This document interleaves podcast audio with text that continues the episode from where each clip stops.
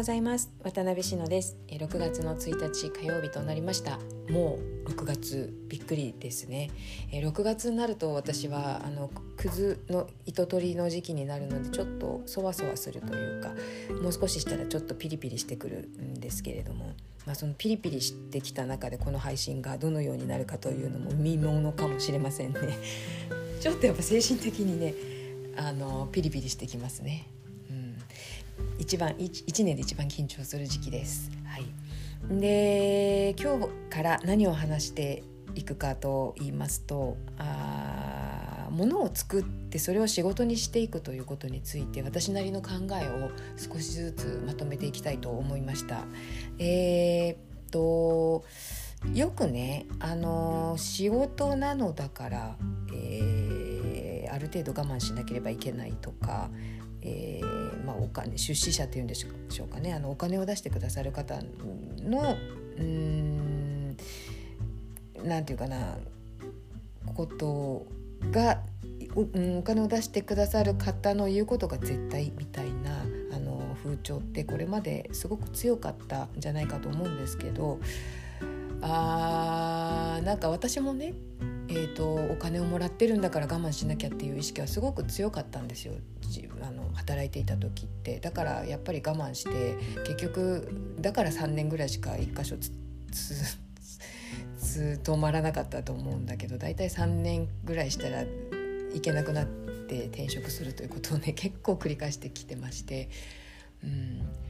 まあ、その中でもちょっと余談だけど教育の仕事が割と5年半というかあのトータルで10年以上やってるんですけどそれがこう形を変えながらも続いていたのはある程度その自分の理念を具現化できてたからじゃないかなというふうに思いますね。我慢することも多かったけど、うんまあ、最終的に学校現場で我慢がたたっていけなくなりましたけど、うん、まあなのであの何て言うかなその仕事だからえー、みんなにとって全員にとっていいようにやらなければならないし、えー、我慢もしなきゃいけないっていうのはね根強くありましたが、えー、もう今やそれは捨てていいなということを私は思っていますでこの月が変わって6月1日でね今日ねもう本当に全部過去のものは捨てようって覚悟を決めました。はい、あの嫌なことはやらないなんか自分が納得できないこととかこうなんとなくストンと腑に落ちないこととかどっか無理してるなって感じることはちょっとそこを掘り下げて考えてみて、えー、やらないという選択肢も入れていかなければならないなということをすごく考えています。えー、それには一方で勇気もいるんだけれど、うん、今までの、えー、て言うかなこう慣習的なことをねちょっと壊さなければならないということも出てくるだろう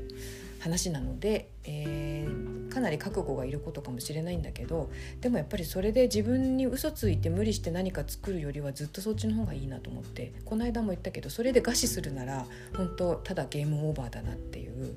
えー、結構ね自分の人生と命かけてるんだからもうそこはえー、自分の納得を一番大事にしていこうというふうに感じています。うん、であの何、ー、て言うのかな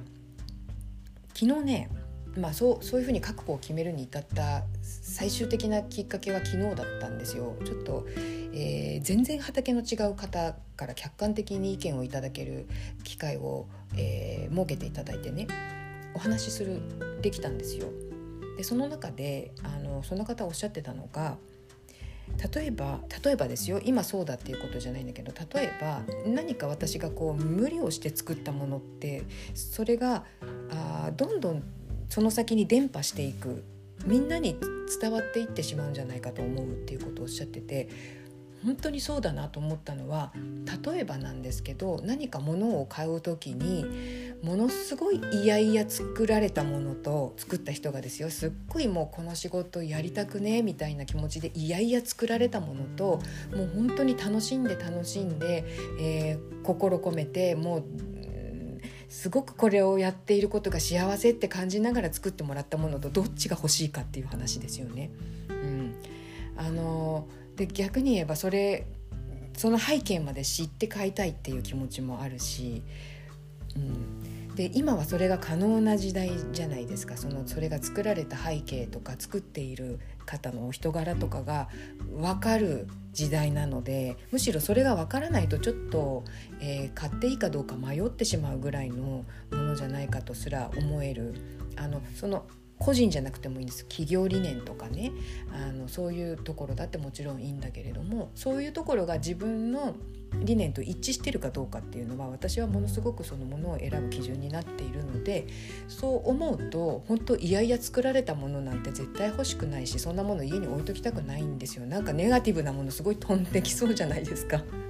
それいらないって思いますよね。だから私もやっぱりこう自分で納得のいく形でお仕事をさせてもらえてあの納得のいく形でものを生産できる納得のいく形でお届けできるということを、えー、本当によくよく考えながら、えー、やっていかなければならないなって思いました。でそれは裏を返すとというかあの人によってはあ仕事なんだからある程度我慢しなければならないとかねさっき言ったように、えー、そういうふうに否定的に捉える方もいらっしゃるかもしれないんです。でももう私そこは捨てます。本当に捨てようと思いました。あの仕事だからしなければならないってもう死後でいいと思うんですよね。うんいいと思う。それはさっき言ったようにいやいや作られたものだったらいらないからです。うん、で逆に言えば、あのー、例えば私が嫌だと思う仕事の仕方とか仕事スタイルとか作り方のスタイルがいいっていう方ももちろんいるんだろうと思うのでだからそういう方同士が、えー、結びついたらいいと思うんですよね。その方が多分全員がハッピーだと思うのであのー、なんていうかな縁のあった人全員に足並みを合わせる必要は全然ないんだなっていうことをすごく感じましたしあのそれができる世の中になってきたんだなっていうことをすごく嬉しく思っています。まあ、あのこれって結構昔だったら永遠のテーマ的な問いだったんじゃないかと思うんですよ。仕事だからやらなければならないのか、えー、それとも自分の信念を貫くのかみたいなことってすごくそのせめぎ合いがあったと思うんですけどそれもかなりもう過去のことですよね今はもう断然多分個人の、えー、理念というか個人が納得する形で仕事ができてそれを納得してくださる方にお届けできるというそういう時代になったと思うしそういう方同士が結びつきやすい時代になってると思うんで私はそこを目指していきたいなというふうに改めて感じました。はい、あの今日が、まあ、これ一つですね、まあ、まとめるとどういうことかっていうと、まあ、自分の納得を大事にものを作り、えー、その作るだけではなくってお届けする方法もね自分が納得ができる形でお届けしていける。そしてあのずっとお話ししてますが価格もそうですね。価格も自分が納得し相手の方も納得ができる、えー、価格を探っていきながら、うん、あのものづくりをしていきたいと思っています。もちろんそれで、えー、私のものづくりがね継続できるように努力していくんですが、まあ、途中でゲームオーバーになってしまうなら本当にそれはそれで諦めようみたいな気持ちですね。ただあのそういった私の考えにうん何て言うかな同じように納得してくださる方たちを、えー、地道に探しながらいきたいなっていうふうに思っています。まあ、ここで出てくるのがあれですよね自分と全く意見の違う人との意見も聞かなければならないのかっていう問いが問いというかそういうあの議論も一方でありますよね。あのそうそういつもこう自分と同じような考えの人たちの中にいるだけだと発展性がないみたいなことってよく言われてるんだけどそれって本当にそうかなっていうことも考えますね。うん、まあそのことはすぐに明日答えが出るかどうか分かりませんが、まあ、私の中で一つの問いかけかなというふうにも思います。はい、最後まで聞いていただきましてありがとうございました。それではまた明日。